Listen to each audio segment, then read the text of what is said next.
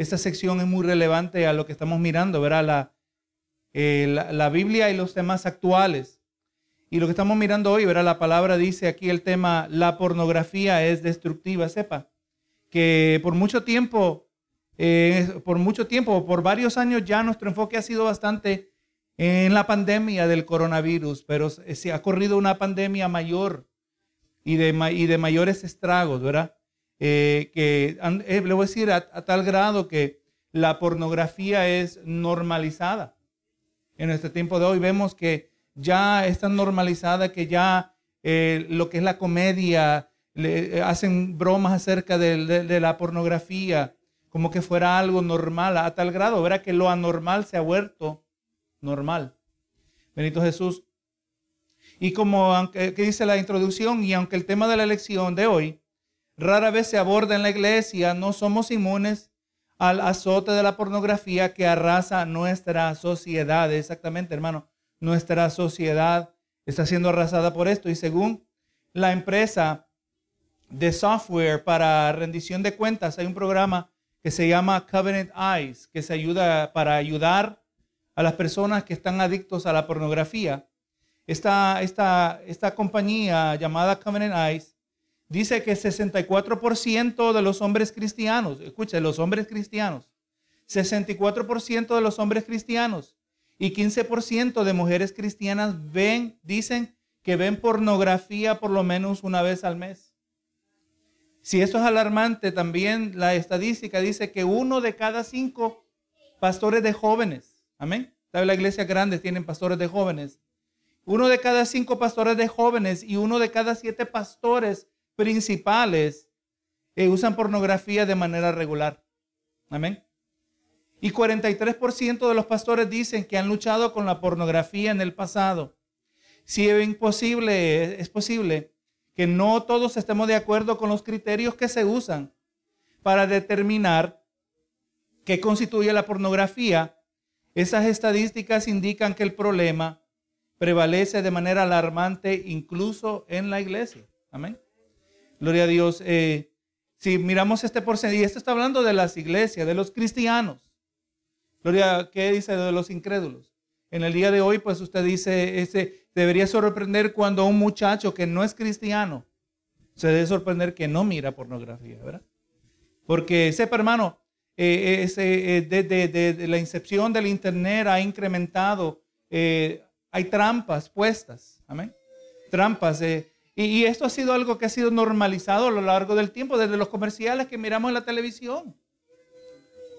Es una de las razones que yo eliminé el cable.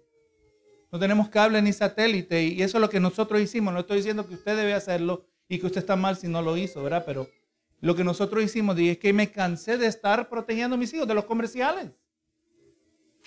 Eh, de, proteger de, la, de la amenaza y verdaderamente es algo que ha sido, y ha sido normalizado cuando se habla de los varones, que principalmente son afectados por este, este asunto. Eh, usted sabe que la cultura dice, no, déjalos que son muchachos, son varones. Es más, cuando, eh, ¿qué es lo que hace el mundo? Cuando se van a casar, le hacen la fiesta, ¿verdad? La fiesta de despedida de soltero. Y muchas veces, especialmente en los círculos seculares, verdaderamente este, eh, es algo que que se, convierte en desenfreno, la fiesta de despedida de, soltero, ¿verdad? Verdaderamente, hermano, vamos mirando lo que vamos a mirar hoy, lo que la palabra dice acerca de esto. Podemos hacer una, aquí nos tiene una pregunta el comentarista. ¿Qué actividades aparentemente inocentes usa Satanás para atrapar a los creyentes en la pornografía? A menudo las personas caen en la adicción de la pornografía al verla accidentalmente en línea o consumiendo eh, medios con temas sexualizados. O sea, el entretenimiento, ¿verdad? Hoy en día nosotros somos, hoy tenemos este, tantos medios para consumir entretenimiento. Nosotros no tenemos cable, pero no quiere decir que no vemos televisión. Gloria a Dios, hoy en día usted puede tener, no tener cable y usted puede tener suscripciones a, programas, eh, eh, suscripciones de servicio, ¿verdad? Que le traen el contenido. Usted, tiene, usted puede gastar más dinero que lo que gastaba en cable. Porque somos consumidores de entretenimiento. Nuestra, nuestro estilo de vida, la abundancia que nos provee este estilo de vida en, el día de hoy, nos permite, nos da tiempo para consumir contenido, ¿verdad? Y verdaderamente eh, esa es la, trampa, eh, caer accidentalmente. Amén. Y exactamente me gusta cómo lo describen aquí, es una adicción. Se ha encontrado que la pornografía tiene prácticamente los mismos efectos en el cerebro que tiene cualquier droga. Amén. Se ha encontrado que la pornografía tiene los mismos efectos que una droga. Es adictiva y, tenemos que entender eso porque exactamente como el droga adicto se ha encontrado, y esto lo vamos a hablar más adelante, hay algo que se llama la dopamina, es una, una, la hormona, le llaman la hormona de la alegría. La, la, dopamina es la que, por ejemplo, usted está esperando una buena noticia, ¿verdad que sí? Y, le, y yo te voy a, mira, te voy a decir, cuando ya llegué, está esperando una visita, vamos a decir así. Te voy a mandar un texto cuando ya, vaya, ya vayas llegando, vaya llegando, te voy a mandar un texto. Y cuando usted recibe ese texto con anticipación, lo estaba esperando, se siente bien de recibir el texto. Se siente bien de recibir una, una llamada. Mira, si me fue bien, te voy a llamar. Si no me fue bien, no te voy a llamar. Y, y ahí cuando recibe la llamada, usted se siente, solo con la llamada se siente bien, ¿verdad que sí? O sea, el, cerebro se acostumbra. Y de la misma manera, eso es lo que produce, porque como todo el pecado, el pecado produce placer. El pecado produce placer. Por eso la gente practica el pecado. Pero tenemos que entender que cuando se trata de aquello que Dios prohíbe, el placer viene ahora, el precio se paga después. Pero cuando es algo conforme a lo que Dios dice en su palabra, el precio se paga ahora y el beneficio viene después. Este, nuestra verdad central dice, Dios demanda pureza sexual. Hoy en día, hermano, desde, que vamos al supermercado, estamos siendo borbandeados por las revistas. Usted va al supermercado, va a la tienda, eh, por lo general ahí está la mujer semidesnuda vendiendo, eh, eh, promoviendo la cerveza, hablando de una, de una fotografía. Como que la cerveza sabe mejor, supuestamente, ¿verdad? Eh, al individuo que ya está viciado, que no tiene pureza en su corazón. El ser humano eh, por sí solo, a menos que fue criado en un hogar sumamente conservador, amén, aunque no fue cristiano, todavía hay quizás algunos hogares así, pero la mayoría se, va a los apetitos, se va a lo que es naturalmente. Eh, Proverbios 4:23 dice, sobre toda cosa guardada, guarda, sobre toda cosa guardada, guarda tu corazón, porque de él mana la vida. Amén. Cuando vamos a mirar algo que vamos estableciendo especialmente, una de las mejores maneras de tratar este tema es la prevención. Amén. Eh, gloria a Dios, usted ya sabe, en dada situación yo voy a hacer esto. Si ocurre esto, yo voy a hacer esto. No, no vamos a caer de víctima, no vamos a caer eh, eh, inesperado, porque exactamente son trampas. Benito Jesús, nuestros objetivos en esta mañana es que podamos reconocer el peligro de la pornografía. Segundo, que podamos discernir las diversas formas en que Satanás introduce a la gente a la pornografía y se cuidarán de no ser atrapados. Tercero, que podamos evaluar nuestras vidas activamente y eliminar cualquier cosa que pueda llevar a la pornografía. Eh, le voy a decir que un tiempo atrás estaba, había una grande batalla entre cuál iba a ser el, medio dominante de, traer películas. Ya teníamos DVDs, ¿verdad que sí? Ya teníamos DVDs, pero ahora estaban saliendo unos nuevos discos de alta definición. Eh, creo que uno se llamaba HD DVD, High Definition DVD, si recuerdo bien. El otro es Blu-ray, que es el que se está usando en el día de hoy. Te quiero ver una película en un disco, rentar un disco y verla en alta definición es Blu-ray. Y sabe que grande parte del medio para determinar cuál es el medio predominante, el que iba a dominar la industria, eh, quien determinaba eso era la pornografía. La industria de pornografía, si la industria de pornografía decidía utilizar Blu-ray, Blu-ray iba a ser el predominante porque todo el dinero iba a moverse en esa dirección. Así de prevalente es esto. Es una industria que produce tanto dinero, ¿verdad? Y produce y tiene tantas víctimas. Gloria a Dios, la palabra nos dice, Pablo le dijo en una ocasión, decía en una de sus cartas, dice, ah, no me recuerdo el individuo, dice, pero yo también a él lo perdoné. Dice, porque, dice, conocemos las maquinaciones de Satanás. Conocemos sus estrategias. Nosotros tenemos que estar sabidos de sus estrategias. ¿Y de dónde vamos a saber de sus estrategias? A través de la palabra del Señor. Bendito Dios. No simplemente, no, no se vaya a buscar un libro de brujería para conocer sus estrategias. No, lo que nosotros necesitamos saber lo tenemos en la palabra del Señor, ¿verdad que sí? Gloria a Dios. Hermano, el enemigo tiene estrategias. ¿Usted tiene estrategia para, para vivir una vida santa? No, no, yo, yo, yo hago lo que me viene de manera automática. No, yo, yo hago lo que siempre he hecho y siempre me ha funcionado. Eso es peligroso. Bendito Jesús, es peligroso hacer lo que siempre le ha funcionado porque nosotros no somos la misma persona siempre. ¿Alguna vez usted ha hecho lo que siempre ha hecho y de repente se siente desanimado porque no sabe por qué?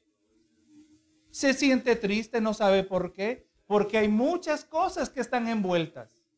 Así que como yo no soy siempre la misma persona con las mismas necesidades, yo no puedo tener siempre la misma estrategia. Gloria a Jesús. Tenemos que nosotros tener un plan. Eh, hay una expresión que dice, el que no, el que, el que falla en planificar, planifica fallar. Amén. Si usted no hace un plan, usted va a fallar.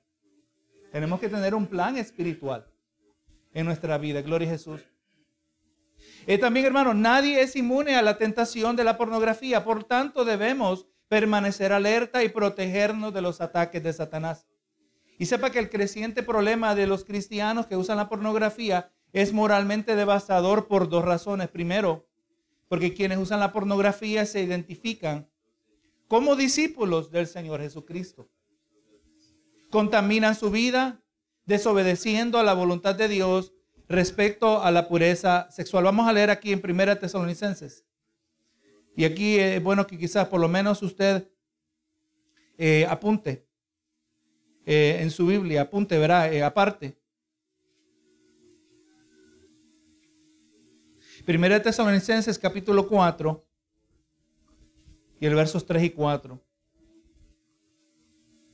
Dice, Por, pues es la voluntad de Dios, pues la voluntad de Dios es vuestra santificación, que os apartéis de fornicación. Y aquí fornicación, que entendemos que se refiere a las relaciones eh, físicas, sexuales, fuera del matrimonio.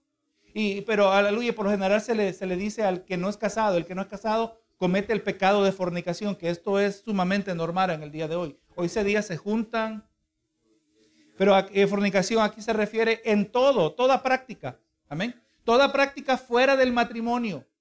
¿Verdad? Dice que nos apartemos. Dios quiere que seamos santos y que nos apartemos de, toda, de todo pecado y moralidad sexual. Vamos a ponerlo así, ¿verdad? Que cada uno de vosotros sepa tener su propia esposa en santidad y en honor. ¿Verdad? Que el matrimonio es honorable, el matrimonio es sagrado. El, eh, sepa que el matrimonio, Dios no nos da el matrimonio simplemente para que seamos felices. Usted se casó para ser feliz, ¿verdad que sí? Yo no me casé para estar triste. Yo me casé para no estar, para ser feliz, para no estar solo. Pero el matrimonio también es un instrumento para la santificación. Amén donde nos, nos bendecimos el uno al otro. Gloria a Dios. Y este es, es, un, algo que Dios ha dado eh, para cada uno de nosotros. Así que miramos, ¿verdad? Que lamentablemente, por un lado, gente que participa de la pornografía, creyentes, se consideran discípulos del Señor Jesucristo cuando la palabra prescribe que es contrario a la voluntad de Dios. Así que vamos mirando también que cuando un creyente participa de la, de la de la pornografía. En segundo lugar, el uso de los creyentes dificulta el impacto de la iglesia. Vamos mirando que lo que afecta a uno nos afecta a todos nosotros. Y en esta lección vamos a aprender por qué la pornografía es tan destructiva y cómo afecta a los usuarios y qué medidas podemos tomar para evitarla y superarla. Vamos a Mateo capítulo 5. Hoy vamos a estar brincando bastante. Pero vamos a mirar diversos versos, ¿verdad? Que aunque el asunto de la pornografía como tal no aparece, la palabra pornografía no aparece en la Biblia, pero vemos que la Biblia sí habla eh, a, respecto de esto. Mateo 5:27. ¿Sabe que las personas a menudo no tratan el pecado de la pornografía con seriedad? Sencillamente eligen no hacerlo. Después de todo, vamos mirando que la lujuria, lujuria es el deseo excesivo del placer sexual. La lujuria es invisible y privada, aunque las consecuencias pueden ser demasiado públicas. Sabe, hermano, usted no es sorprendente, lamentablemente en el día de hoy, no es sorprendente que escuchó de que un pastor estuvo envuelto en un escándalo. ¿Pero que sí? Que se metió con una mujer. Me recuerdo a mente un hombre que tenía una iglesia muy grande allá por Fort Lauderdale. Era el, si recuerdo bien, era el nieto de Billy Graham. Tullian Tavichin se llama el hombre. ¿Qué pasó? El, el pastor descubrió que su esposa le había sido infiel. Y sepa, para llegar a ese punto de actuar, ya había una serie de pecados que se estaban cometiendo en la mente.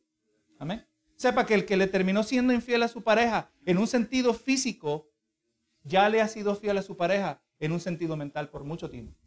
Amén. Porque se ha normalizado, se ha tolerado el pecado por tanto tiempo que ya después el paso natural eh, es llevar a cabo la acción. Pero no nos sorprende, hermano, porque le decir, el evangelio que no impacta al oyente, no impacta al pastor. Amén. Si el Evangelio a usted no le está ministrando, no se sorprenda. Que el pastor tampoco. Somos humanos los pastores, igual que usted. Eh, la palabra habla, ¿verdad? Que tengamos, que, que tengamos cuidado, que nos abstengamos de las pasiones juveniles. Gloria a Dios. Necesitamos el Evangelio igual que usted.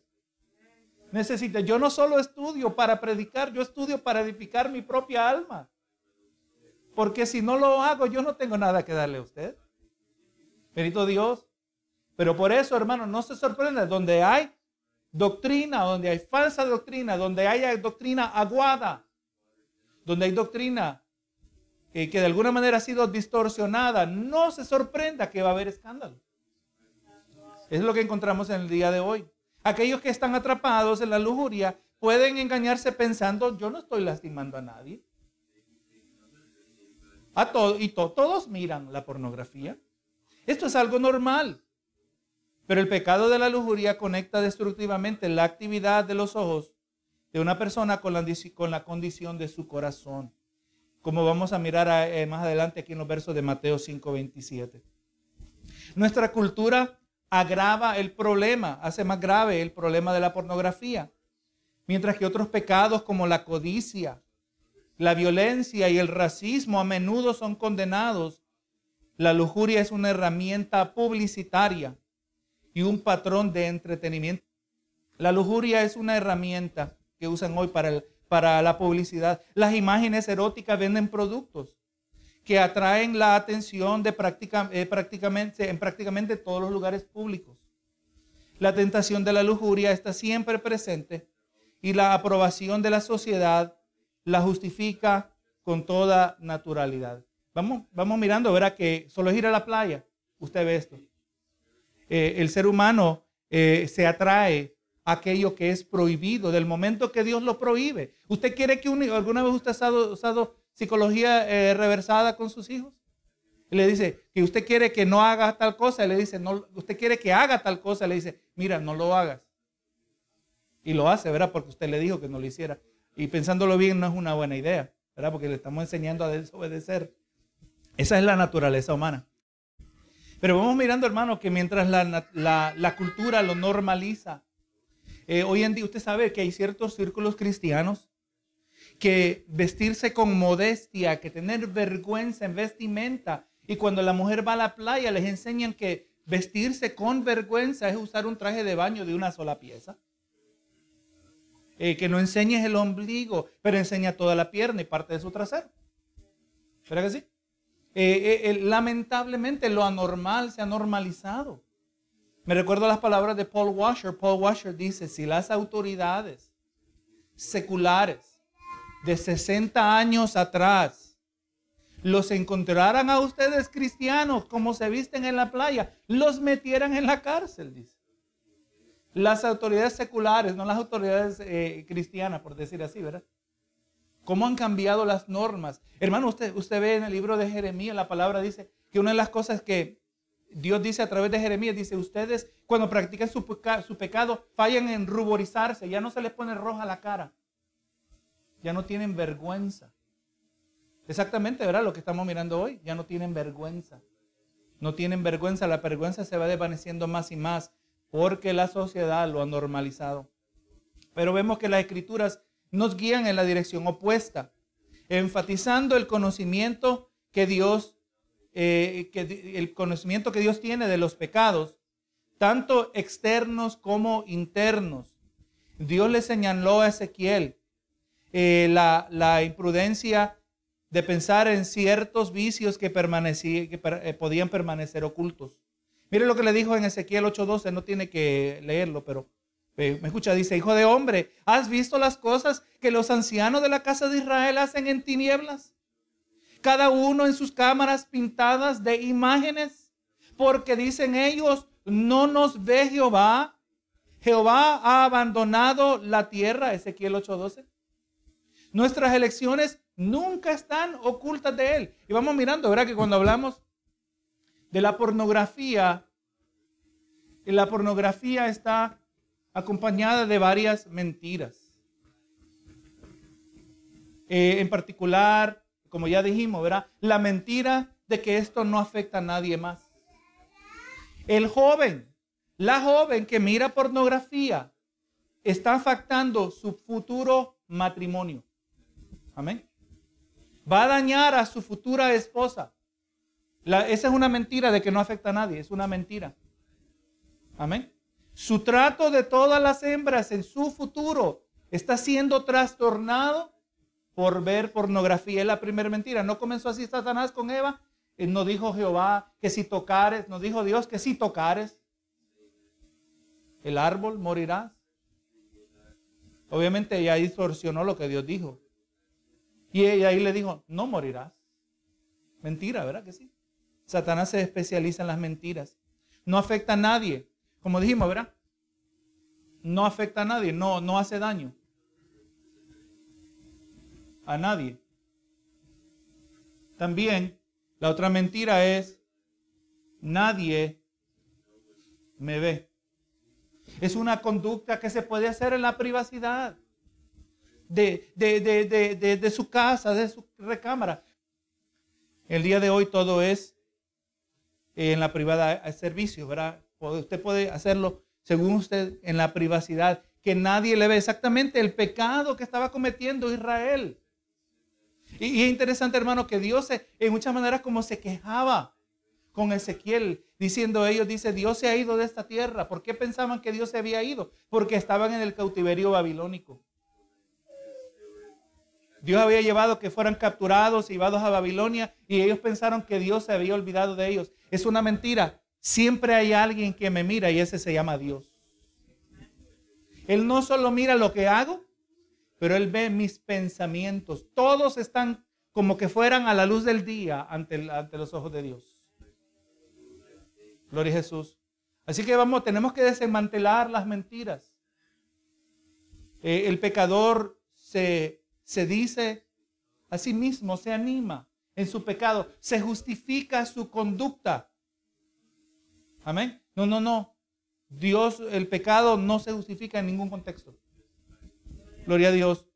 Toda acción que nosotros tomemos, verá, todo pensamiento, nosotros vamos a ser eh, contables delante de Dios. Vamos a leer aquí lo que dice el Sermón del Monte en Mateo 5:27. Vamos a leer tres versos. Aquí Jesús viene, hermano, y, aquí un concepto que hemos mencionado, ¿verdad? En varias ocasiones el concepto de revelación progresiva, ¿verdad? Donde Dios, de manera progresiva, eh, el concepto reconoce que Dios siempre tiene la habilidad y el derecho de traer más información acerca de un tema. Y ahora viene Jesús a la audiencia judía que conocían los diez mandamientos, tenían el Antiguo Testamento, conocían el mandamiento, dice el 27, oíste que fue dicho, no cometerás adulterio. Pero yo os digo, ahora Jesús procede a brindar una dimensión adicional. No solo eh, vamos mirando que a Dios le importa eh, simplemente el acto físico, lo externo. Dios no solo está interesado en lo externo, dice, pero yo os digo que cualquiera que mira a una mujer para codiciarla ya adulteró con ella en su corazón. Cuando un esposo mira a una mujer que no es su esposa y la desea, ya cometió el pecado ante los ojos de Dios. Cuando un, un muchacho soltero, una muchacha soltera, mira a otra persona y la codicia, ya cometió ese pecado ante los ojos de Dios. Gloria a Jesús. ¿Tiene esto que ver con la pornografía? Está directamente, ¿verdad? De eso se trata la pornografía. Y sepa, hermano, que así como es la pornografía, así también es la avaricia. El que tiene avaricia tiene más dinero. ¿Y qué quiere? Más dinero. ¿Creo que sí? El que, el que tiene avaricia, entre más dinero tiene, nunca tendrá suficiente dinero para satisfacer su apetito. Así también es la lujuria. Las Así también es este pecado, la adicción. Y, déjeme, vamos a, entendemos lo que se refiere a adicción, pero no queremos quedarnos en términos exclusivamente psicológicos. La palabra dice que somos esclavos del pecado. El que practica, dijo Jesús en, capítulo 8 de Juan, el que practica el pecado, esclavo es del pecado. Si decimos adicción, se, se, reduce a una mera composición de, eh, desbalances hormonales, porque usted sabe, la cocaína produce grande, de, donde el cerebro despide grandes cantidades de dopamina. ¿Y qué pasa? Y la persona, pero es que la, la droga produce tanta dopamina que ninguna otra cosa puede producir la misma satisfacción que la droga. Y por eso la persona cada vez más se está envuelta en la, droga y la, y la droga eventualmente solo para sentirse normal tiene que consumir la droga. La droga. Me viene a mente, hermano, estuvimos en un campamento de jóvenes varios años atrás, donde estaba un hijo de pastor y él estaba hablando acerca de la manera que él estaba adicto a la pornografía. Y ahí dando testimonio de cómo Dios lo liberó, dice, yo estaba tan adicto que cuando yo no miraba cierta cantidad de horas de la pornografía, el cuerpo me empezaba a temblar.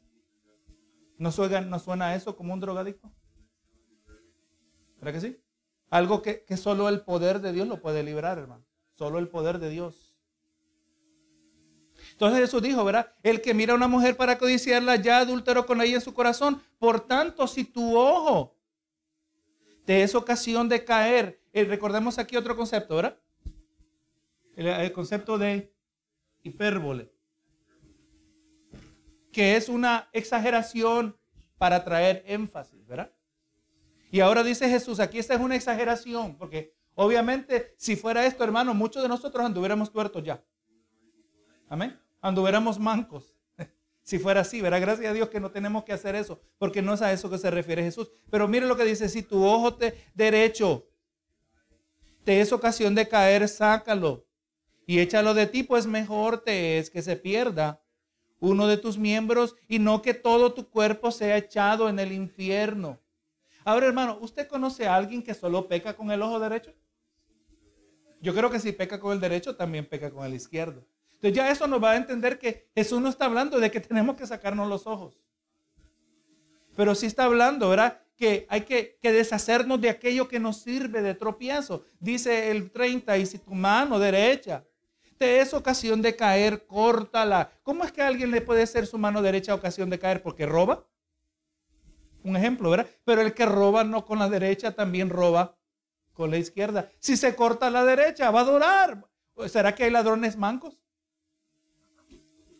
Claro que lo sabe, ¿verdad que sí? Así que, realmente dice, ¿verdad? Échala de ti, pues mejor te es que se pierda uno de tus miembros y no que todo tu cuerpo sea echado al infierno es importantísimo aclarar nuestra hermenéutica, nuestra comprensión de cómo debemos interpretar las escrituras. Porque hay gente que sí lo ha hecho, hermanos, que se ha cortado parte de su cuerpo. Cuando no es esto lo que la palabra, el asunto entendemos que es el corazón. El asunto es las cosas que sirven de tropiezo al corazón. Años atrás me llamó alguien, yo no lo conozco, no sé quién le dio mi número, un joven de Okeechobee. Y me dijo que el problema de él era la pornografía. Y me estaba hablando, no hablamos mucho en detalle, pero yo le hablaba de este mismo y le digo, oye, si yo te diría a ti que, que con pagar 500 dólares esto te serviría a ti para mejorar tu problema, para eh, empezar a eliminar este problema, ¿tú lo harías? Claro que sí. No te preocupes que yo no te voy a cobrar. Lo que le dije, tú necesitas botar tu teléfono a la basura. ¿Será que le pasa como al joven rico? Quiero deshacerme de aquello que, que está tomando prioridad en mi vida, pero es que lo amo demasiado. Tenemos que reconocer que nuestros teléfonos inteligentes nos brindan tantas conveniencias de las cuales nosotros antes no teníamos. ¿Usted se acuerda? No sé si usted dice, ¿y cómo le hacía antes yo cuando no tenía GPS? ¿Cómo le hacía yo para llegar? Usábamos mapas, ¿verdad? Ahora eso ya, ya casi ni se ven los mapas en la tienda. Entendemos que nos brinda tanta, eh, la información está accesible. Yo voy a hacer una reparación en el carro y un detalle, yo la busco allí mismo. Mi teléfono es una herramienta junto con el desarmador, con la llave, con la llave para quitar tuercas. Es una herramienta también. ¿Verdad que sí? Pero si esto me está haciendo una, una fuente de tentación, a mí me conviene, no me tengo que sacar los ojos, pero me voy a deshacer de la tentación. E, es a eso que se refiere Jesús. ¿Verdad? Deshacernos de aquello. Gloria a Dios. Así que vamos, que vamos mirando que las medidas que Jesús menciona para evitar el pecado, cortar las manos ofensivas y sacar los ojos ofensivos, como dijimos, parecen drásticas, pero incluso chocantes, pero ilustran claramente la seriedad de su enseñanza. La lujuria es tan grave como otros pecados y los creyentes deben hacer todo lo necesario para evitarla y superarla. ¿Qué es lo que hizo José? ¿Se acuerda José en el libro de Génesis? Salió corriendo. Así es de serio el asunto, hermano. Él huyó. Él dijo, yo no puedo pecar contra Dios. No puedo pecar contra el mismo Potifar. Así debemos nosotros, ¿verdad que sí? No vamos a colocarnos del momento. Que, eh, usted sabe que años atrás, aunque ya no, no me cae muy bien, pero esto sí lo reconozco, el, ex vicepresidente, eh, Mike Pence, lo criticaban tan anticuado que él había dicho que él nunca comía con una mujer a solas, que no era su esposa. Si iba a estar con una mujer, siempre estaba su esposa. ¡Qué anticuado! Hermano, ha ocurrido también de pastores que son tan espirituales que aconsejan a mujeres a solas. Y ahí está el peligro. No, hermano, nos cuidamos. Usted puede tener las mejores intenciones del mundo, pero usted no sabe las intenciones que tiene la otra persona. ¿Cree que sí? Vamos a tomar todas las medidas necesarias para vivir vidas santas. Nos vamos a cuidar, hermano, ¿verdad? Gloria sea al Señor, aunque mi, mi esposa confía en mí y gloria a Dios. Y eso es algo que vamos mirando, la transparencia.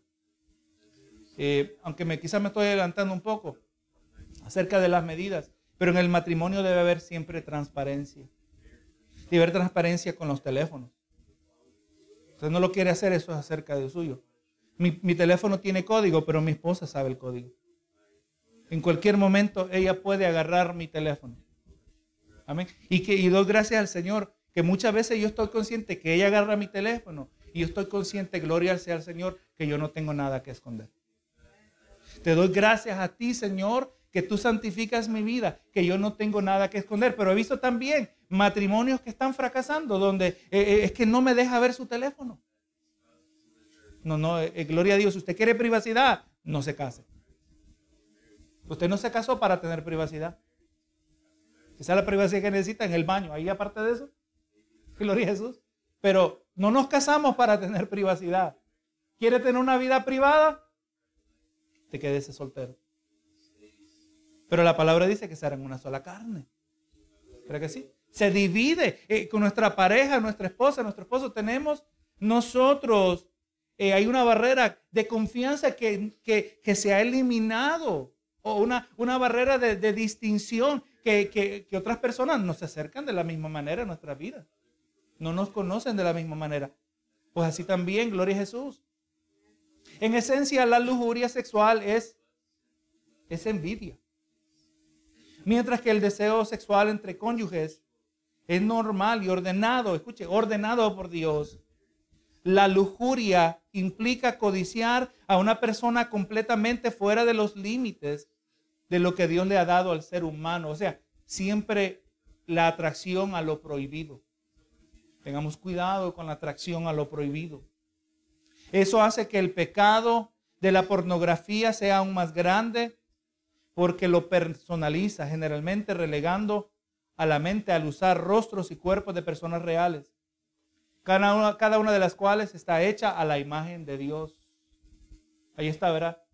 Eh, un detalle sumamente ser humano. Usted sabe, hermano, el Antiguo Testamento, por eso, algo que hemos hablado, que la continuidad de la Biblia, tenemos que entender que sí, aunque ya no vivimos en el viejo pacto, pero no quiere decir que no podemos beneficiarnos del antiguo pacto. Amén. Ya no guardamos la ley, pero no quiere decir que hay, que hay porciones de la ley que no nos pueden ayudar. Claro que nos pueden ayudar. Y, de, en la explicación de la ley, aunque es un componente moral, la palabra claramente dice, no verás la desnudez de fulano. No verás la desnudez de tu hija, no verás la desnudez de, tu nuera, no verás, así va la lista. Y dice, porque estas son las abominaciones que cometían la gente de esta tierra, por eso yo los saqué a ellos. ¿Verdad que sí? La, perversión, eh, gloria a Dios. O sea, vamos mirando que es importante que entendamos todo lo que la palabra nos dice en ignorancia, hermano. ¿Será que, que los niñitos varoncitos se deben bañar con las hermanitas varoncitas? perdón, con las hermanitas. O sea, llega el momento que tenemos que... No, no, es que son inocentes. Bueno, hay que preservar esa inocencia. Lo que hace el mundo, ¿verdad? Lo que hacen. Eh, el mundo es ignorancia. Pero nosotros necesitamos lo que la palabra dice. Padres que, que se bañan con los hijos, hermanos. Primera de Juan 2.15. Dice en Primera de Juan 2.16 los deseos de la carne y los deseos de los ojos. Y estos son el producto de armar al mundo más que a Dios abarcan un momento de deseo sin la conexión que Dios pretendía para las relaciones sexuales entre el marido y mujer. No hay intimidad en la pornografía, solo una experiencia intensa en la cual el usuario no se conecta con nadie, no se comunica con nadie, no cree en una relación con nadie. ¿verdad? Eh, eh, eh, la pornografía roba al individuo de su humanidad deshumaniza al que mira la pornografía, deshumaniza a, los que participan en la pornografía, a los que la promueven. Todas estas personas están siendo privados de conexiones humanas. Y como se comentó en la semana pasada, Dios diseñó a las personas con una necesidad inherente de, de compañía. Dice Génesis 2.18, no es bueno que el hombre esté solo. Esta es respuesta a eh, y es respuesta a esa necesidad humana. Dios creó la humanidad dentro del pacto heterosexual que incluía permanencia, como dice el verso 24 de Génesis, y fidelidad, como dice en Hebreos 13:4. Se instruye al esposo y la esposa a satisfacer las necesidades sexuales del otro, las cuales fueron creadas y celebradas por Dios. Déjenme leerles aquí rápidamente eh, lo que dice Primera de Corintios capítulo 7, los versos 3 al 5. Dice, el marido cumpla con la mujer el deber conyugal, así como asimismo la mujer con el marido. Es el deber, es un deber, ¿verdad? La mujer no tiene potestad sobre su propio cuerpo, sino el marido, ni tampoco tiene el marido potestad sobre su propio cuerpo, sino la mujer. Y mire ahora el 5. No os neguéis el uno al otro a no ser por algún tiempo de mutuo consentimiento para ocuparos sosegadamente en la oración. Es el único contexto donde eso debe ocurrir. Que se pusieron de acuerdo, vamos a buscar el rostro del Señor, vamos a orar, vamos a privarnos de ciertos aspectos de la intimidad física. Pero ahora vamos a ocuparnos en la oración. Pero ahí dice, ¿verdad? Y, es, y esto es para la, oración. No, está brindando. Hay, hay otras razones que es legítimo. Era cuando esté con lo que depende de las personas. Dice, y volved a juntaros en uno para que no os tiente Satanás a causa de vuestra incontinencia. ¿Pero que sí? O sea, eh, eh, el aspecto que estamos hablando en el matrimonio, que Dios nos ha dado el matrimonio para la santidad. ¿Pero que sí? Para que nos mantengamos puros, nos mantengamos santos delante del Señor. Eh, Miremos aquí el comentario, dice, Dios siempre ha llamado a su pueblo a ser santo, a ser apartado de los caminos del mundo, como dice Deuteronomio 14, verso 2 y primera de Pedro 2, 9 y 10. Él es un Dios de fidelidad al pacto y requiere esto mismo de nosotros, pero la pornografía frustra el diseño de Dios, apela a la lujuria, de la carne, eludiendo la pureza sexual y reemplazándola con una experiencia momentánea y epir, hiperestimulante. ¿Verdad? Gloria a Dios. Lamentablemente, le voy a decir que la pornografía aún cuando dentro de un matrimonio ambos están de acuerdo de ver pornografía. Hay gente que dice, vamos a ver pornografía para, para encender la llama del matrimonio como cualquier película, como cualquier algo que aparece en la pantalla, es algo ficticio. Amén. Estamos de acuerdo que aún es más, las películas que son basadas en la vida real, eso es lo que son, son basadas. No son exactamente lo que ocurrió, les agregan detalles. ¿Verdad que sí? Todo lo que aparece en la pantalla en términos de una historia, en términos de lo que aún lo que es el contenido pornográfico, es ficticio, no ocurre en la vida real y se está estableciendo una estándar que es eh, eh, inalcanzable dentro de la relación matrimonial. ¿Usted sabe qué tiempo atrás salió una serie de películas, se llama en inglés Fifty Shades of Grey? 50 eh, grados, 50 variedades del color gris, vamos a llamarle así. Y es, un, lo que es es pornografía, pero en palabras. Una serie de libros, son una historia, varias historias que salieron, se hicieron populares. Tan distorsionada está la iglesia que grupos de damas, sociedades de damas en iglesias se reunían a leer este libro para, según ellos, estimular su matrimonio. Amén. Es peligroso, peligroso cuando nos vamos fuera de lo que Dios ha provisto en su verdad, de los límites. Los límites que Dios nos da, los da para nuestra protección. Miramos aquí en 1 Juan 2.15, no améis al mundo, ni las cosas que están en el mundo. Si alguno ama al mundo, el amor del Padre no está en él. No cultivemos el amor por el mundo. En el mundo nos ofrece muchas cosas que son bonitas muchas cosas que son agradables, muchas cosas que producen placer. Es más, usted, hermano, usted podría hacer tantas cosas que usted no tendría tiempo, que usted le van a agradar y que la va a disfrutar, que no va a tener tiempo para venir a la iglesia. Y eso quiere decir que ama al mundo. Ama más que a Dios. Dice, ¿verdad? Porque todo lo que hay en el mundo, los deseos de la carne, los deseos de los ojos, y la vanagloria de la vida no proviene del Padre, sino del mundo. Leímos unos versos atrás que es la voluntad de Dios nuestra santificación. O sea, que está más interesado en nuestra santificación que en nuestra felicidad. Muchas veces para ser santificados, cuando Dios nos está podando, nos tiene que pasar por un proceso. Duele. No nos sentimos felices necesariamente, pero el resultado se cumple la voluntad de Dios. Y recuerde, hermanos, una vida santa es una vida gozosa. O sea, el gozo va a venir cuando vivimos una vida que agradan al Señor. Santiago capítulo 1. Hermano, el, el, mundo, el mundo puede diseñar estrategias para atraer a las personas a la pornografía, pero cada individuo decide si cederá a la tentación. Evitar la trampa de la pornografía es la responsabilidad de todos creyente. Y aquí, hermano, donde grande parte de la fuerza del creyente viene a través de la oración. La oración. Porque una cosa es saber lo que debemos y lo que no debemos hacer. Otra cosa es tener la fuerza para hacerlo.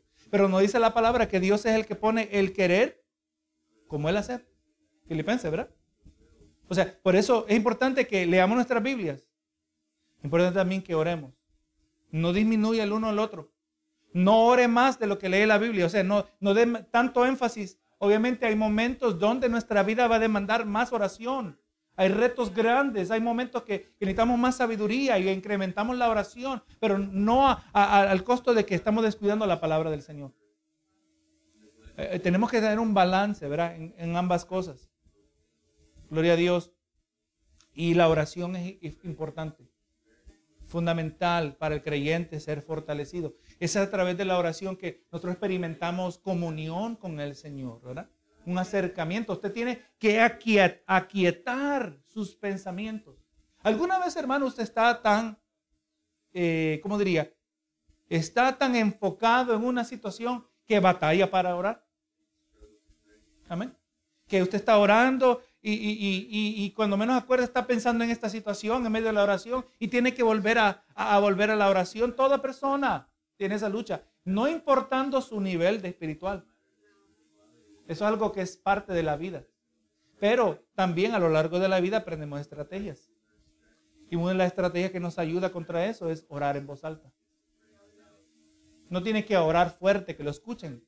Usted puede hablar en un susurro, pero como que uno se concentra mejor en la oración. Gloria a Dios. Pero es la naturaleza humana. Era que nosotros sepamos qué hacer y que Dios nos provea la fuerza para hacerlo. Somos débiles, Jesús lo dijo, ¿verdad? Velad y orad para que no entréis en tentación. El espíritu está dispuesto, más la carne es débil. La carne es débil, somos débiles. Somos presa, víctimas del maligno. Eh, Santiago aquí en estos versos, vamos a leer Santiago 1, 13 al 15. Dice Santiago, cuando alguno es tentado, sepa que la tentación es siempre, es una trampa. Es incitar a alguien a caer. Y aquí dice, cuando alguno es tentado, no diga que es tentado de parte de Dios porque Dios no puede ser tentado por el mal, ni Él tienta a nadie. O sea, el tentar a alguien es, es, algo, algo malo, es malicia. Amén. Es un acto malo tentar a alguien. Dios no puede ser tentado por el mal, ni Él tienta a nadie, sino que cada uno, que cada uno es tentado cuando de su propia concupiscencia es atraído y seducido. Concupiscencia se, refiere a sus deseos desordenados. El ser humano, hermano, ¿usted, ¿usted alguna vez se ha escandalizado del pensamiento que le viene a su mente? Uno como cristiano le vienen a veces pensamientos. Y antes decíamos, es que es el diablo que me lo metió, ¿no? Jesús dijo, del corazón del hombre vienen los malos pensamientos. O sea, en ocasiones Dios, vamos a decir, Dios permite esto, para que nos demos cuenta que sin Cristo nosotros somos malos.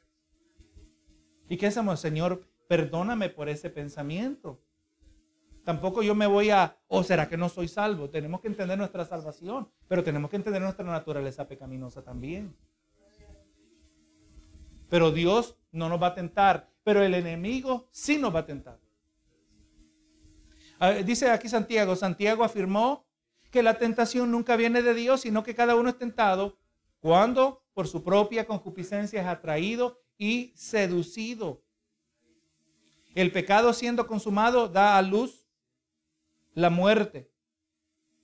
Dice, ¿verdad? La concupiscencia después de que concebido da luz el pecado y el pecado consumado da luz la muerte. Vamos que comienza, comienza con un pensamiento. El pensamiento eventualmente lleva a la acción y esa acción, cuando está el pecado ya eh, aceptado, justificado, eh, produce algo que produce muerte, ¿verdad? Como nos dice aquí eh, el apóstol. Así que una persona que siente la tentación de ver pornografía puede estar buscando una distracción de las dificultades de la vida o un placer temporal para adormecer un dolor más profundo, ¿verdad? O sea, eh, muchas veces es una evidencia de que hay otro problema. Y la emoción de contemplar imágenes eróticas envía, como dijimos, sustancias químicas poderosas al cerebro, creando vías neurales duraderas que pueden afectar el comportamiento futuro. Así que, como dice aquí, es casi como si la pornografía dijera, cuando necesites sentirte bien o distraerte, aquí estoy a tu servicio. Es un vicio. ¿Verdad que sí? Es un vicio, es una esclavitud cuando usamos los términos de la palabra del Señor. Gloria a Jesús. Así, hermano, cada vez que una persona cede a la tentación, el corazón se endurece aún más hacia Dios. Sus seres queridos y sus hermanos en la fe. Decir, haré lo que quiero, hace que nuestra conciencia se endurezca hacia el Espíritu de Dios y la verdad de su palabra. Y en poco tiempo la rebelión crece en otras áreas de la vida, ya que un poco de levadura siempre leuda toda la masa, ¿verdad? Como dice Gálatas 5.9.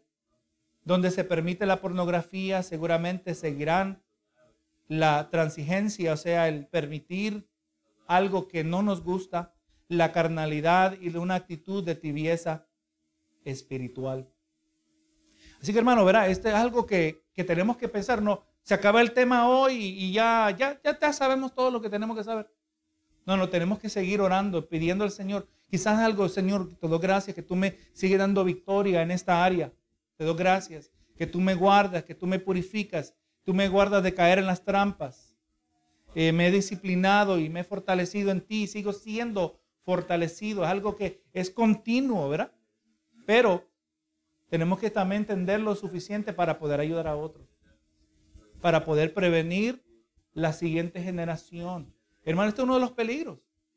Hoy en día, de acuerdo a la ley, ¿cuál es la edad mínima para darle un celular a su hijo? No existe una ley. No está quebrando la ley. Usted quiere darle al niño de dos años. Amén. Y sepa que las redes sociales, lo que es, en muchas maneras están diseñadas para que ese niño, esa niña de manera accidental caiga en la trampa. Amén, se ha introducido. Así que si no hay una edad mínima de acuerdo a la ley, deberíamos poner nosotros un criterio de cuándo le vamos a dar un aparato con wifi, un aparato con internet a nuestros hijos. Tenemos que pensar sobre estas cosas. Lamentablemente, le digo, hermano, esto es alarmante. Yo veo, yo voy, he ido a las convenciones de pastores. Y estoy pensando en el, en el, ahora simplemente en el elemento espiritual. Cuando venimos a la iglesia, tenemos que aprender a adorar al Señor como familia. ¿Verdad que sí? O sea, no, no, por eso no nos molesta el niño que se pone ahí alborotado. Es normal cuando tenemos niños pequeños. Eso es lo que se espera. Pero queremos que los niños se acostumbren a lo que es adorar. Yo me acuerdo, yo creciendo en la iglesia, y me miraba a los hermanos como ellos adoraban al Señor. Yo aprendí a adorar al Señor. Es importante. Por eso nosotros no decimos, mira, eh, tenemos iglesia de niños. Usted sabe que hay iglesias que nada más comienza el culto y los niños se van. Entendemos eh, la necesidad de la escuela dominical. Pero cuando es el culto de adoración, los niños tienen que aprender a adorar al Señor por lo menos el contexto de la familia. Pero lo he visto, hermano, yo digo, Señor, ¿cómo va a ser el futuro de esos hijos de pastores? Que cuando está a la clase, ahí está el niño con su tableta. Niño de, de 3, 4 años arriba. Aunque alguien podría justificar para que esté quietecito a los tres años, para que no moleste, para que no interrumpa. Pero ya el niño ya sabe que pantalla, en, durante el culto es algo normal. No, no, hermano. Cuando venimos a la casa del Señor es sagrado. Es un tiempo de reverencia. Amén. ¿Qué hacemos cuando se va a leer la palabra? Nos paramos ante la lectura de la palabra del Señor. No porque nos va a caer un rayo si no lo hacemos, sino porque entendemos que es la palabra del Señor. Que tener reverencia. ¿Verdad que sí? Queremos que nuestros hijos aprendan eso, que hay que tener reverencia. En, la iglesia no venimos de la misma manera que vamos al parque, que vamos, no, no, es la casa de Dios. Estamos en la presencia de Dios. Gloria a Jesús. ¿Pero qué? Entonces yo me pregunto cómo van a crecer esos muchachos. Aparte de lo que ocurre con la habilidad de la concentración. Queremos Queremos que se concentren en la oración. Pero la pantalla les ha enseñado a mantenerse distraídos, a estar hiper estimulados. Eh, eh, más, hijo, ¿por qué mejor? ¿Por qué, ¿Por qué no, no deja de mirar televisión, pero, pero léete un libro? Es que eso es aburridísimo. No, no, los libros tienen su lugar también. no recuerdo, tengo que buscar el título del libro donde un pastor hablaba de este mismo tema, un libro dedicado a eso. Y hablaba de cómo jóvenes varones decían, había un joven dice que todos los días antes de salir de su, de su cuarto de clase, oraba al Señor, Señor, ayúdame, dame la fuerza. Porque sepa que creo que son, creo que es 30, 40% varones y 60% hembras, son una mayoría de hembras en la escuela, en las universidades. Y él decía, y, yo tengo que caminar, dice, como que fuera un caballo, no mirando a mi izquierda ni derecha, por estas muchachas, cómo se visten. Un muchacho que está queriendo mantenerse fiel al Señor. O sea, esto es importante. Y, por eso, hermano, nosotros nos vestimos como nos vestimos, enseñamos aquí en la iglesia. Aquí cuando usted viene a la iglesia, no tenga distracciones de ninguna manera. Usted pueda adorar libremente al Señor, pero lo que es cierto aquí debería ser cierto afuera también. ¿Verdad que sí? Pero esa es la que estamos mirando. En todo esto, hermano, lo que queremos desarrollar es un carácter. ¿Verdad? Un carácter en nuestros hijos. Que sepan. Porque al final cada uno va a tomar sus decisiones. Benito Jesús. Segunda de Samuel, hermanos. Segunda de Samuel. Y quizás nos vamos a extender un poquito más hoy en la clase y por eso no, no, no, no queremos este, dejar ningunos versos porque son de sumamente suma, de suma importancia.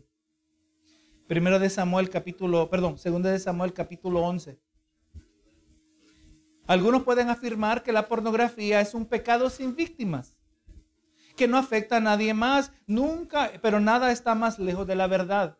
La lujuria eh, que está abajo del uso de la pornografía es la misma fuerza impulsora que produce que conduce a cualquier pecado sexual. La lujuria no solo daña la pureza de un individuo, sino que a menudo es una puerta de entrada a una mayor actividad sexual que es destructiva con los demás.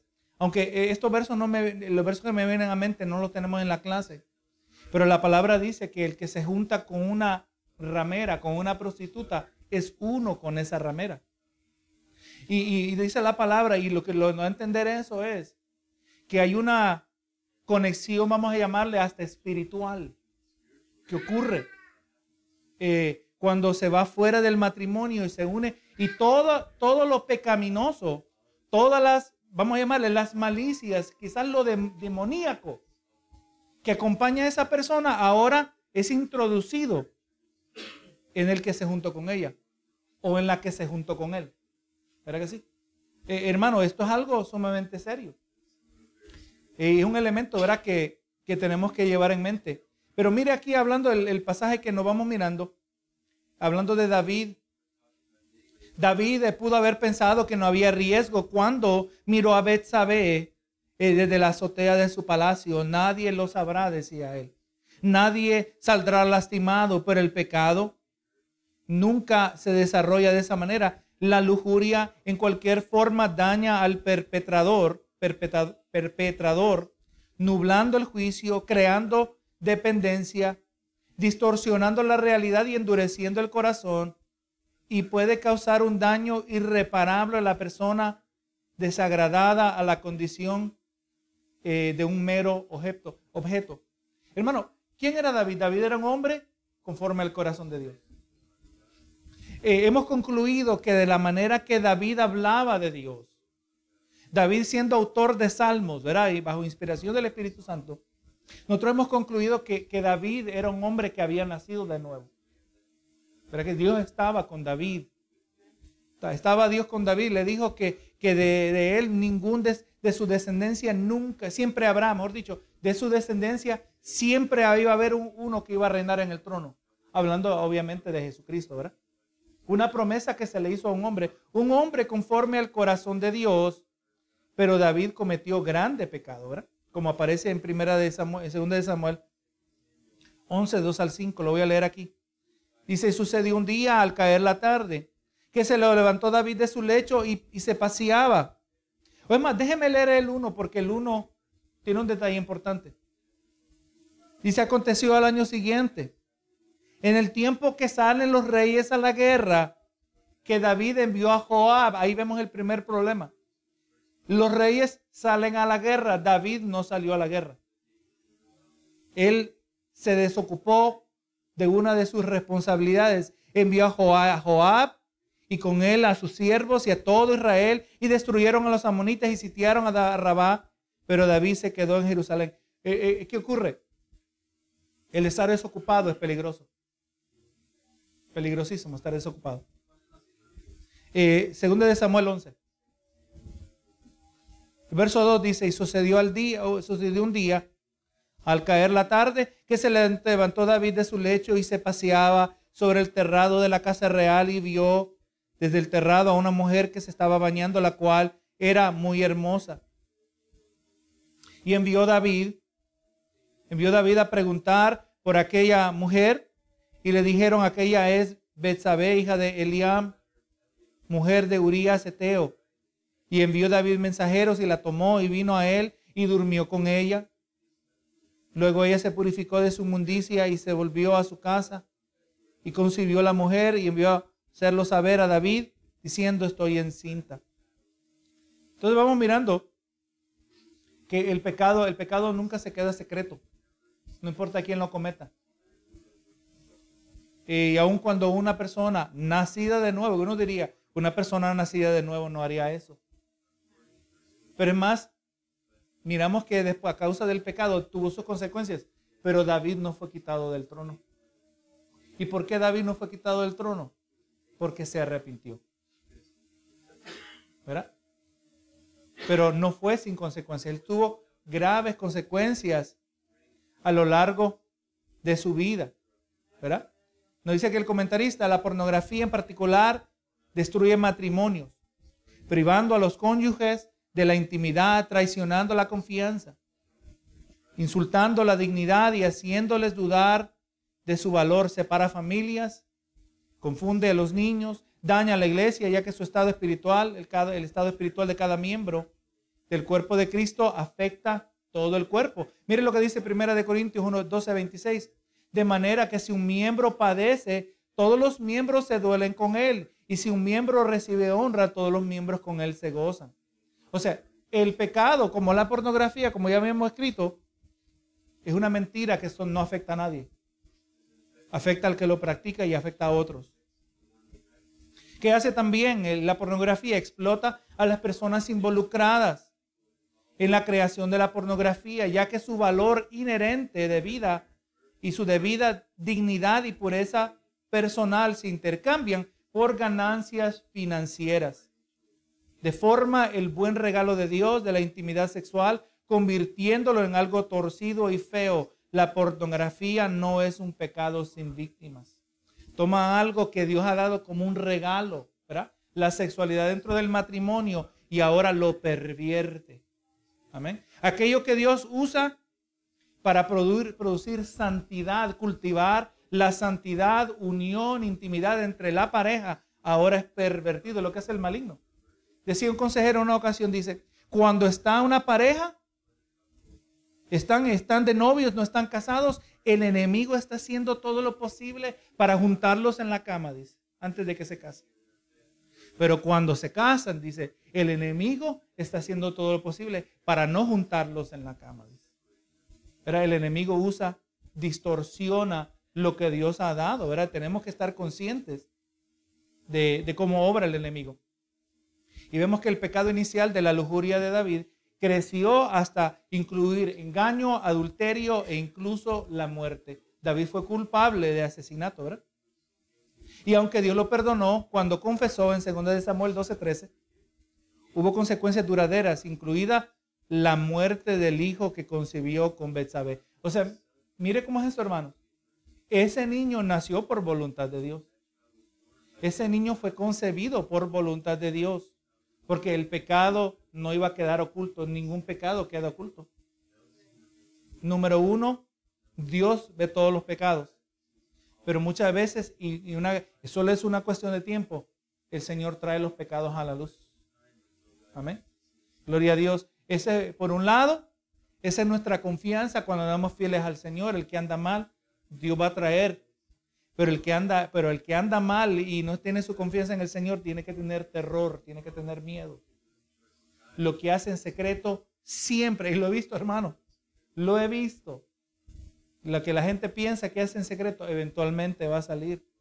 Y vemos, hermano, que aquí era, murió el niño, pero sorprendente, vemos eh, sorprendentemente eh, una hermosa imagen de la gracia de Dios.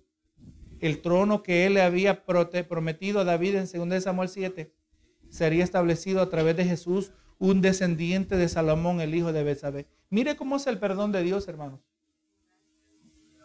Sumamente grave el pecado de David, pero tan grande es la misericordia del Señor, ¿verdad?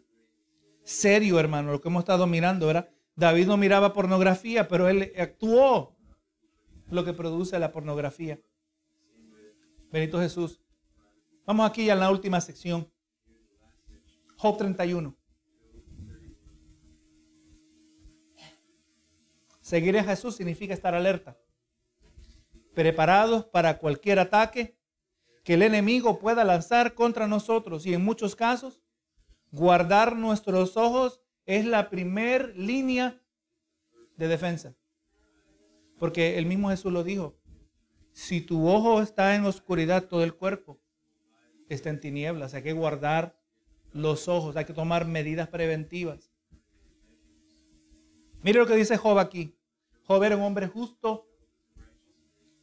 Y mire cómo lo dice aquí. Hice, Job 31, hice pacto con mis ojos. O sea, yo comprometí mis ojos al Señor. Hice un compromiso con Dios acerca de mis ojos. Hice pacto con mis ojos. ¿Cómo pues habría yo de mirar a una virgen? ¿Qué galardón? Porque qué galardón me daría de arriba Dios. ¿Y qué heredad el omnipotente de las alturas?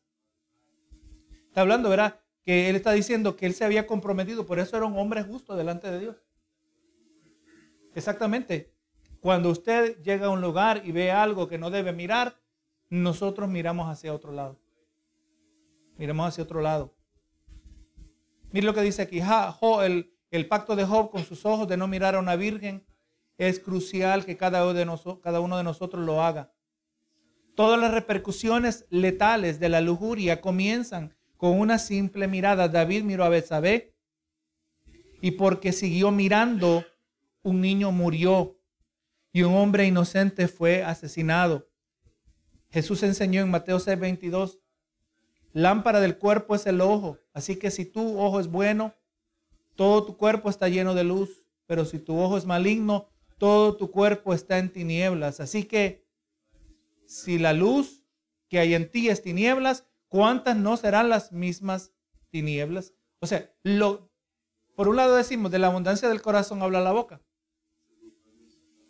Pero lo que mira tu ojo da testimonio acerca de ti también. Lo que usted permite verle a su ojo. Tenemos que tener cuidado con lo que mira el ojo. Tomar medidas preventivas. Entonces, ¿qué debe hacer una persona para romper el hábito de la pornografía? Ante todo, confesar el pecado ante Dios, orando como David, porque David eh, eh, en esencia cometió el mismo pecado. No lo tuvo que cometer en su mente, porque lo cometió físicamente. Pero David comenzó, confesó su pecado, tanto por el perdón como por la limpieza. Eh, usted ve su hermano en, en el Salmo 51. Es un salmo donde él pide perdón al Señor. Dice el Salmo 51, ten piedad de mí, oh Dios, conforme a tu misericordia, conforme a la multitud de tus piedades, borra mis rebeliones, lávame más y más de mi maldad y límpiame de mi pecado. Quizás este es un salmo que debe estar presente en aquel un salmo que visita frecuentemente a aquel que está queriendo ser purificado de este pecado. Porque, pero dado que la pornografía es altamente adictiva, esclaviza, rara vez alguna persona puede superarla solo. La gravedad del problema exige, exige la confesión a otra, otra persona. Dice en Santiago 5:16 que confesemos nuestras ofensas unos a otros. Lo que se mantiene en secreto nos manipula. Amén. Lo que mantenemos en secreto nos manipula, nos controla. Pero cuando lo traemos a la luz, ahí es donde podemos empezar a experimentar liberación. También, hermano, tenemos en el día de hoy, se pueden usar eh, programas de bloqueo como, como ya mencionamos, Covenant Eyes, el que amanece mencionado en esta clase. Que, la persona en su celular puede tener ese programa instalado y otra persona también tiene el programa instalado y puede ver todo lo que esta persona está mirando. Y la persona está dispuesta porque quiere ser transparente y ahora sabiendo que lo van a ver, ¿qué hace? Le, sirve de, de incentivo para no meterse en cosas indebidas. Mientras el Señor le va ayudando, ¿verdad? Mientras el Señor va purificando su vida. O sea, el rendición de cuentas personal la rendición de cuentas personal continua. O sea, el problema, tenemos que seguir hablando acerca de esto. Como dice en Hebreos 3.13 y Gálatas 6.1 al 2. El compromiso con el compañerismo cristiano y las disciplinas espirituales regulares. ¿verdad? Todo lo que nos ayuda a mantener, a cultivar una vida santa, debe ser fomentado cuando una persona quiere purificarse, quiere apartarse de esas cosas. Eh, en Hechos 2.42 nos dice, ¿verdad? Que habla, nos habla de la iglesia, algo que caracterizaba la iglesia del Señor en esa primera etapa de su existencia, dice, ¿verdad? Que ellos permanecían y perseveraban en la doctrina de los apóstoles. Dice el verso 42, dice, en la comunión con otros, en el partimiento del pan y en las oraciones. O sea, la vida familiar, espiritual, es de suma importancia. Uno que está batallando con estas cosas es cuando más quiere estar en la iglesia. Es cuando más quiere estar en la comunión de los santos. También el consejo piadoso de un pastor o un mentor cristiano, como podemos encontrar en, Hebreos, eh, Proverbios 11, 14 y Proverbios 24, 6. Así que con el tiempo, la diligencia y la ayuda del Espíritu Santo, una persona puede aprender a enfrentar la tentación cuando ocurre y puede ser liberado, hermano. Dios puede liberar a una persona. Y obviamente, aunque el enfoque nuestro es la pornografía en esta, en esta mañana, pero esto, esto describe cualquier pecado. El cristiano o la persona puede ser liberada. Vamos a mirar aquí, hermano, una última cita. Números 15. Eh, no solo nos defendemos de los ataques del enemigo guardando nuestros ojos, sino que también debemos guardar nuestro corazón como advierte el escritor de los proverbios sobre toda cosa guardada, guarda tu corazón porque de él mana la vida. El problema en la pornografía no es simplemente la adicción, el acondicionamiento eh, de, neural de, de, las hormonas y los químicos. No, no, es un asunto del corazón. Amén. Gloria a Dios, guarda el corazón. Tenemos que guardar los ojos, pero estamos guardando el corazón sobre todas las cosas. Y vamos mirando que en su bondad Dios le dio a su pueblo métodos para ayudarlos a recordar el no seguir sus propios deseos ni contaminarse tal como es su tendencia. Eh, primera de, perdón, números 15. Dice en el verso 39, y os servirá de franja para que cuando lo veáis, os acordéis de todos los mandamientos de Jehová, para ponerlos por obra, y no miréis en pos de vuestro corazón y de vuestros ojos, de los cuales os prostituyáis. prostituyáis. Pero el 38, un poquito más de contexto, dice, habla a los hijos de Israel y diles que se hagan franjas en los bordes de sus vestidos por sus generaciones y pongan en cada franja de los bordes un cordón de azul. O sea, ellos cuando se vestían tenían que usar esto. Y les recordaba continuamente. Nosotros, hermano, en el día de hoy lo que queremos desarrollar es conciencia, awareness, conciencia de la existencia de Dios. O sea, cuando estamos conscientes de que Dios nos está mirando, aunque yo no sienta nada. Cuando estoy consciente de que Dios está presente, aunque yo no lo puedo ver, eso va a afectar mi conducta. No se nos puede olvidar en este caso, yo estaba mirando este pasaje y digo, Señor, ¿y qué es lo que deberíamos hacer en el día de hoy? No, no estamos llamados, no es, no es requerido conforme a la ley de ponernos una franja, aunque usamos túnica.